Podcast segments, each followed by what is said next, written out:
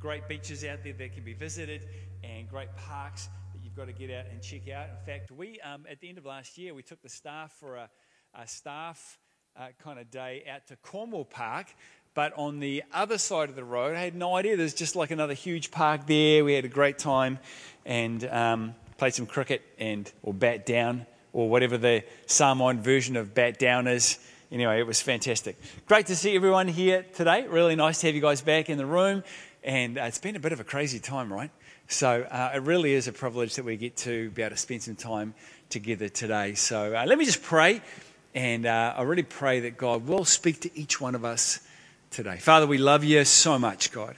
And Jesus, we thank you for your church, God. We thank you that uh, in uncertain times, Lord, you're still building your church, God. Your kingdom is still going forward. God, we're a part of that. Father, I pray for each one of us here today that we will have ears to hear, Lord, what you, Holy Ghost, might be saying to us in Jesus' name. Amen.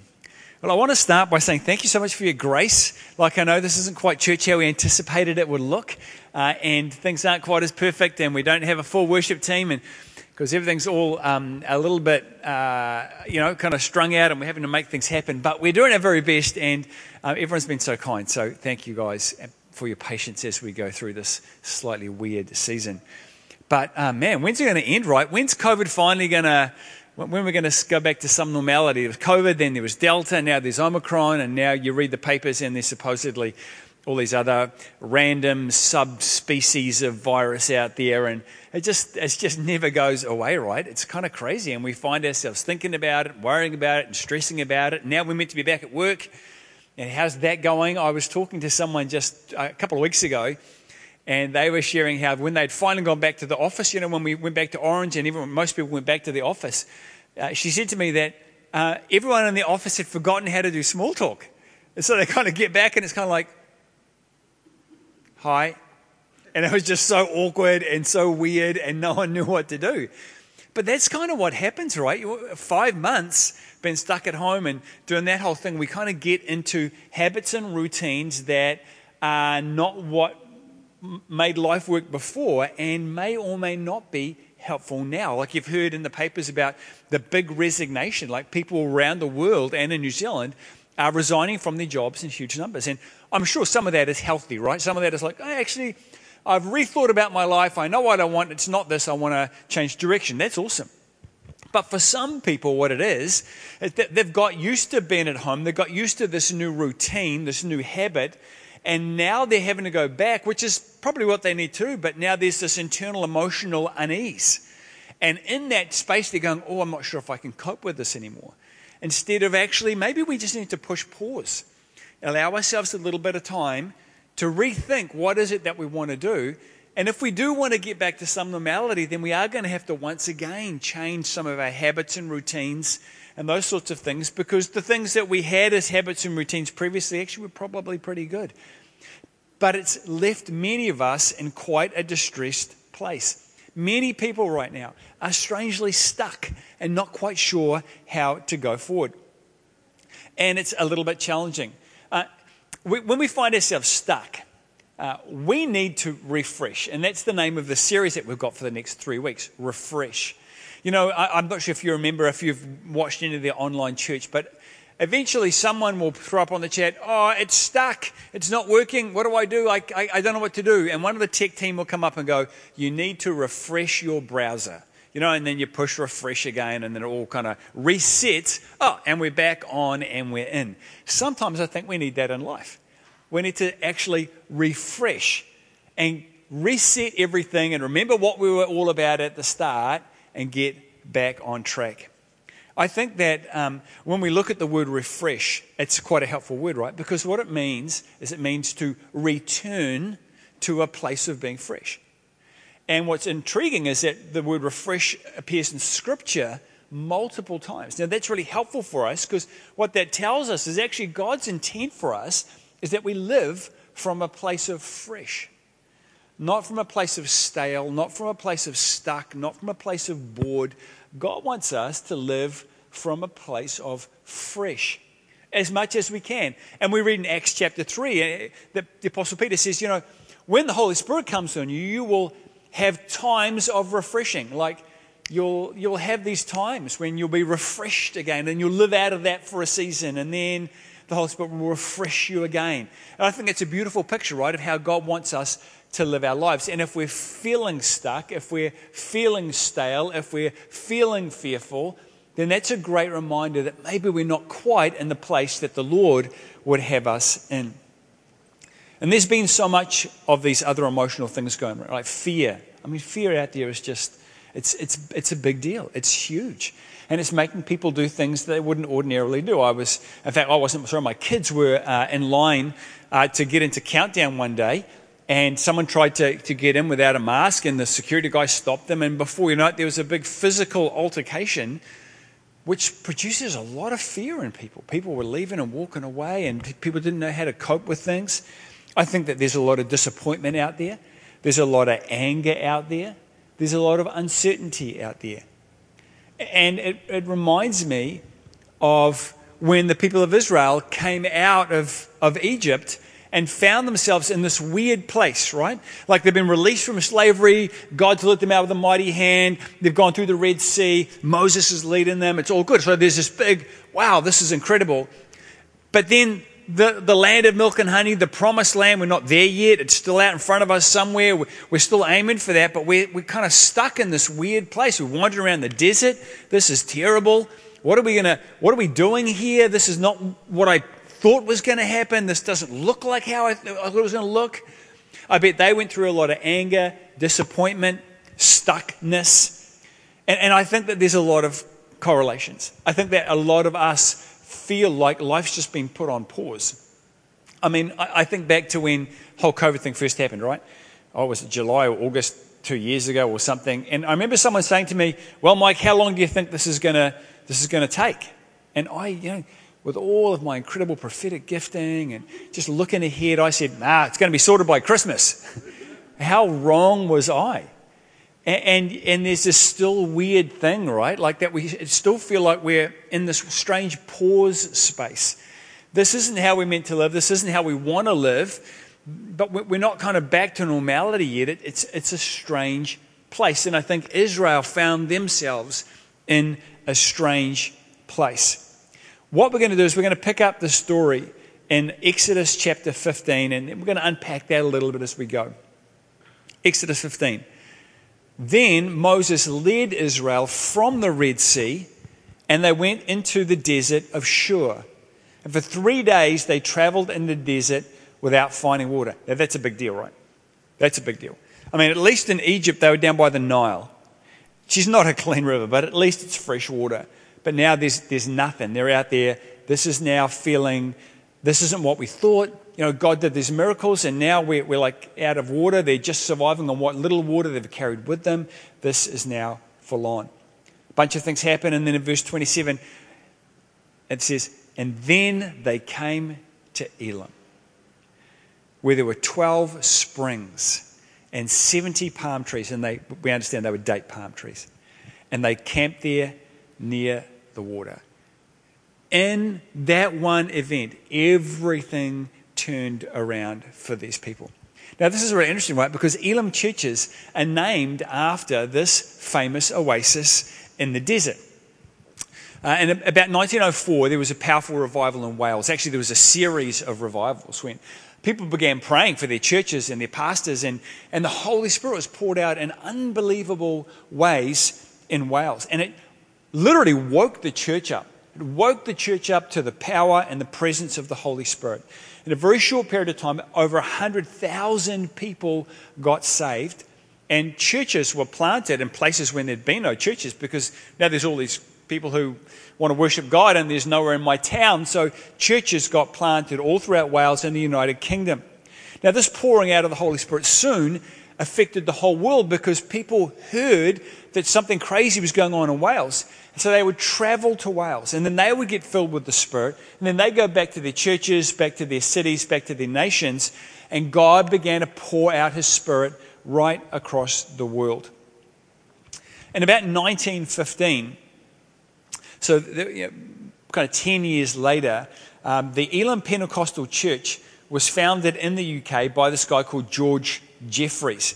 Now, he was a Welshman. He was an outstanding evangelist and church planter, and he quickly started planting these churches across the UK and calling them Elim Pentecostal churches.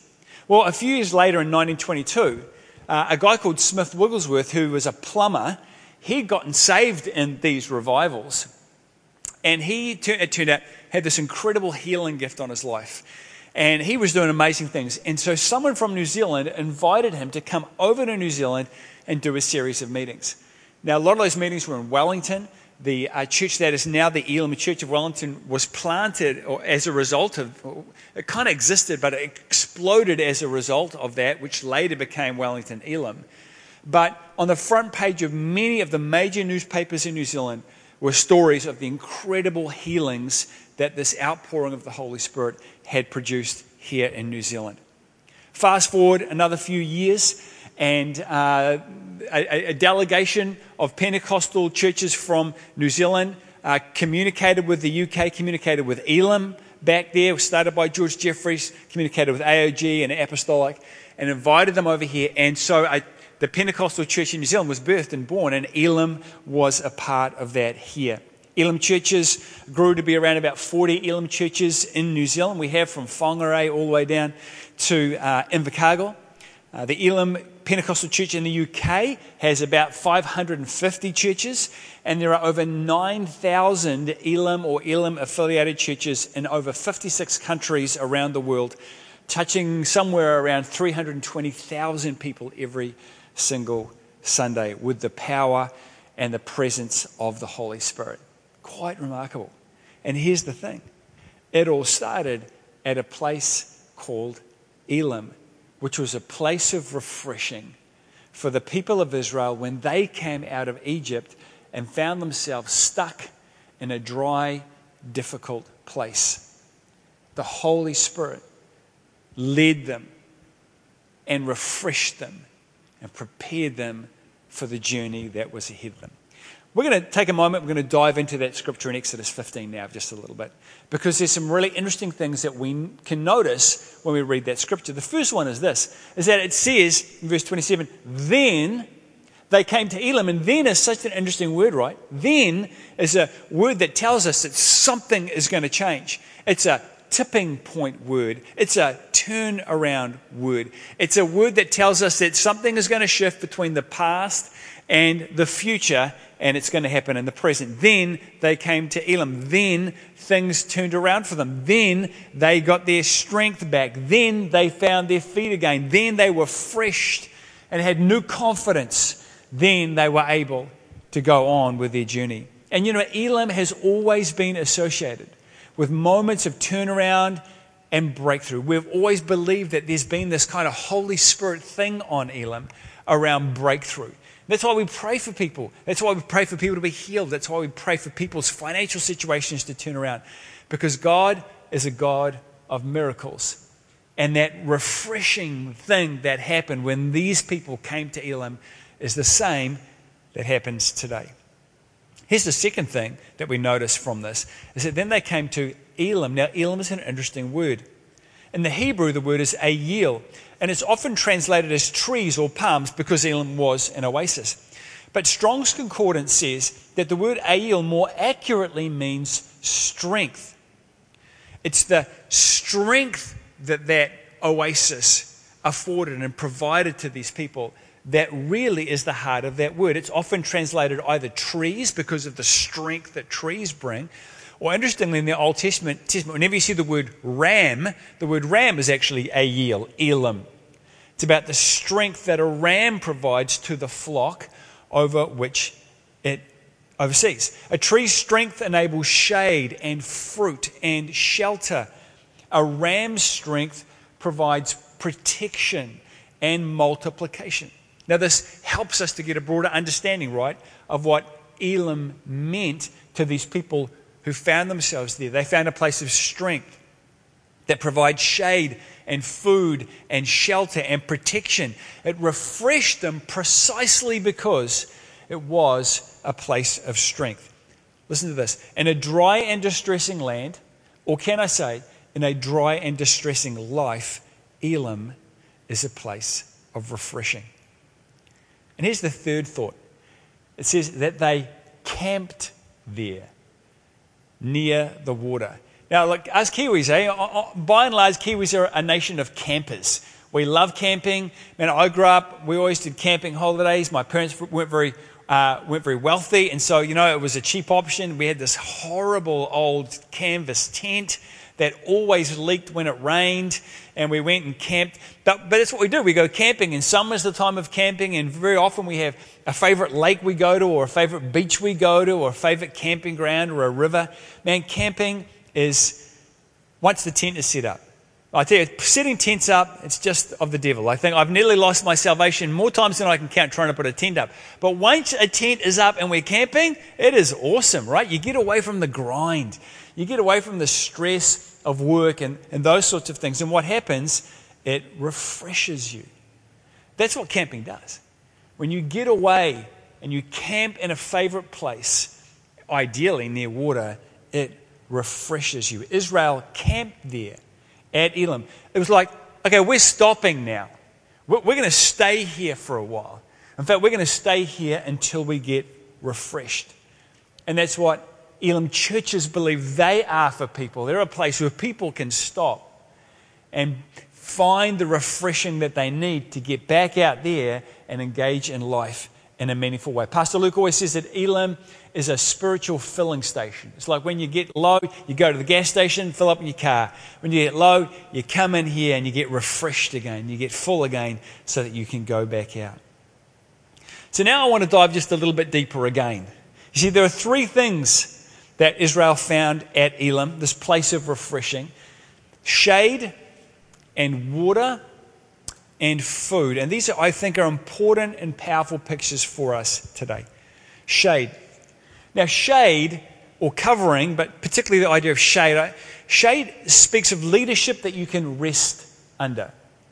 There's a whole bunch of teaching out there about covering. I'm not so convinced that you necessarily have to be under leadership or you're not going to have the blessing of God. I don't think that's how it works. There, there is no mediator between man and God. But I do think that healthy leadership is something that can provide a place of, of a little bit of shade, a little bit of rest. I grew up in a home, and my parents loved God, loved God with all their hearts, but somewhere along the way, they got hurt by church. You know, it happens. And as a result, they never went to church. I was raised in a home where, where you, know, you love God, but boy, you keep away from church. You don't go to that place. And, you know, it wasn't unusual for me uh, growing up to have, you know, to turn up one day at one weekend and some random guy's getting baptized in our bathtub or some person is getting delivered of a demon in the lounge, so we've got to leave the doors closed and not go in there. And like this, you know, like there was some real, real Holy Ghost stuff going on in my family. But when it came to church, we didn't go there. How ironic that I ended up as a pastor of a church. But here's what happened, right? So I lived my life that way, and then I got saved, and then I came to Elim. And I came into Elim with a fair amount of cynicism and distrust. But what happened was, I found leaders, to my surprise, who were not at all like I've been led to believe leaders were. I found leaders who were humble, who gave glory to God, leaders who weren't hung up on title and position, and leaders who really wanted us in the congregation to get to know Jesus personally, to understand how He'd put us together, and to step into our, own ministries to serve and help people and make a difference in their lives. Now, our leaders weren't perfect, but I quickly found that I could trust my leaders. When I needed advice, I would go to my leaders. When I was wondering if Liz was someone I should kind of pursue, I went to our associate pastor and said, Oh, this is what I'm thinking. I, I don't want to, I made mistakes with relationships in the past. What do you think? He gave me the thumbs up. Here we are, 27 years later, still going strong. When, when I wanted to learn to prophesy, I went to my leaders who encouraged me and helped me to interpret what I felt God was saying. When things went on that I just couldn't get my head around, I went to my leaders. I remember sitting with Pastor Bob once in a concrete uh, whitewashed um, kind of hall uh, on a hill in Blantyre in Malawi in Africa. And I was a bit distressed. We'd had this crazy meeting where crazy Holy Ghost stuff had gone on that I just couldn't get my head around. And I sat next to Bob after the meeting, and he patiently sat there with me and explained the things of the Holy Spirit to me in ways that I could understand. And slowly the lights came on for me. It was so refreshing to be able to trust my leaders. Elim is a place of refreshing. So the first thing is shade. The second thing that Oasis provided the people of Israel was water. Now, in Scripture, water often speaks of the Holy Spirit, speaks of the, the action of the Holy Spirit that quenches something in our soul. And you know, Elim is a place of the Spirit. We believe in the presence of the Holy Spirit. We believe in the fruit of the Holy Spirit, that that's what we should be looking to cultivate. That's what differentiates one person from another is the fruit of the Spirit in their lives. We believe in the baptism of the Holy Spirit, and we believe in the gifts of the Spirit, the anointings that God puts on each of our lives, each different, that enables us to be an impact in people's lives in a spiritual way. I, remember when I was about, uh, I must have been saved maybe three months or four months, not very long. I'm 22 years old. It's a, it's a Sunday morning. I'm just standing in, in church uh, halfway through the worship. We're a couple of, couple of songs in, and I'm kind of sitting back, probably about where Sam is there, about four or five rows back. Eyes closed, arms raised, probably singing embarrassingly loud. And, uh, and then suddenly, just randomly in the middle of the song, I suddenly had this realization, like uh, this sudden realization that, that the hole in my soul, that kind of the kind of aching loneliness that had always been with me, that I had carried for years, was suddenly completely full, was filled. It was gone. The gap on the inside of me that the hole that I'd lived with for so long and tried to fill with alcohol and relationships and other things, it was completely gone. It was like, it was like the Holy Spirit had just quenched something deep inside of me. And I remember standing there with my eyes closed, just going, oh my gosh, like I have been looking for this my whole life. I remember standing there thinking, I ain't leaving. I'm, like, I'm serious, I'm not leaving. I'm standing here. People are going to have to bring me food. I have to bring a portaloo, and I am not leaving. I have been looking for this my whole life. Can't tell you how refreshing that moment was when I realized how it was God that filled that in me. It was the Holy Spirit that refreshed me, renewed me, reset me. Elim is a place of refreshing. And finally, food. You know, history tells us that the, the palm trees that are there at, at, at the oasis, which are still there today, are date palms. And dates, of course, is such a rich, sustaining food with so many nutrients and vitamins in it. You know, this speaks of the Word of God, right, which feeds our mind and feeds our heart. I was so lucky over many years to sit under, the, under Pastor Bob's teaching. Uh, you know, I, I sat under Bob's teaching for probably 15 years. I think Sunday in and Sunday out. It shaped my theology. Uh, it taught me to have faith. Uh, his and Maggie's stories of, of the application of the word in real life that saw God's miraculous power, which blew my mind. And then, on occasion, having the opportunity to travel overseas with Bob and, and see the power of God happening on mission trips, and not just on mission trips, on Sunday, Sundays as well, seeing miracles happen. It was absolutely amazing. But then what happened was, as I got a little bit older in the faith, where this happens sometimes, I began to find Bob's sermons a bit boring. Like, I'd heard it, Bob, I've heard this before. I know you're going to bring me three points. I just began to get a little bit boring. But his teaching had built in me such a strong relationship with God that I was able to hear God's voice telling me off for my prideful, immature attitude. I, I, was, I remember this particular Sunday, it was another sermon. I'm sitting there, and I literally, in my head, I said this to myself I'm going to get nothing out of this. Like, that's what I said inside me. And out of the blue, I suddenly sensed the voice of the Lord challenging me Are you at church to hear from Bob, or are you at church to hear from me? Who knows when God asks you a question, you want to get the answer right. Okay? And I said, Why, of course, Lord, I'm here to hear from you. You know, like, that's the right answer. I'm sure that's the right answer. We're all good so far. And then I heard, I felt that God say to me this So then, are you saying that I cannot speak to you through your pastor's preaching. And I knew that I had been soundly told off in the best possible way. And I, I thank God for the teaching that grounded me in a strong one on one relationship with God through the Holy Spirit. That morning, my attitude was refreshed. Like, and it was interesting too because actually that changed it from that point on for me. Never again did I find myself sitting in front of someone going, Oh, this is going to be so boring. I always found myself going, Okay, if I'm not loving this, then I'm not listening to the right person. Holy Ghost, what's, what's the one thing you want to say to me today? I've got ears, and God, I know you can speak to me through anyone. It absolutely changed it for me. Things got straight for me. It was so helpful. I was fed. That feeding by the Word of God enabled me to stay in that place of refreshing. So grateful. You know, as we come to a close this morning, uh, I think it's time for us to refresh our spiritual state this morning. You know, we talked about how with our phones sometimes or with our iPads or whatever, we, we sometimes we need to refresh our browser, reset it again. And I think it would be a great opportunity. We have a great opportunity this morning for us to refresh our spiritual state a little bit. So I'm going to ask the team to come up on the stage and we're going to sing uh, Fresh Wind again, all the way through. And here's what I'd love you to do I'd love you to just, just turn to God. You know, in Acts 3, when it talks about this whole thing of um, times of refreshing will come to you from the Lord, the precursor to that is that Peter says, turn to the Lord. And you know, sometimes if we're honest, we're just we're not oriented to the Lord. We're oriented off on an angle, worried about this, thinking about this, we're focusing on this. Man, I am just the same as anybody else. And for me to get refreshed, it really does mean I've got to turn around.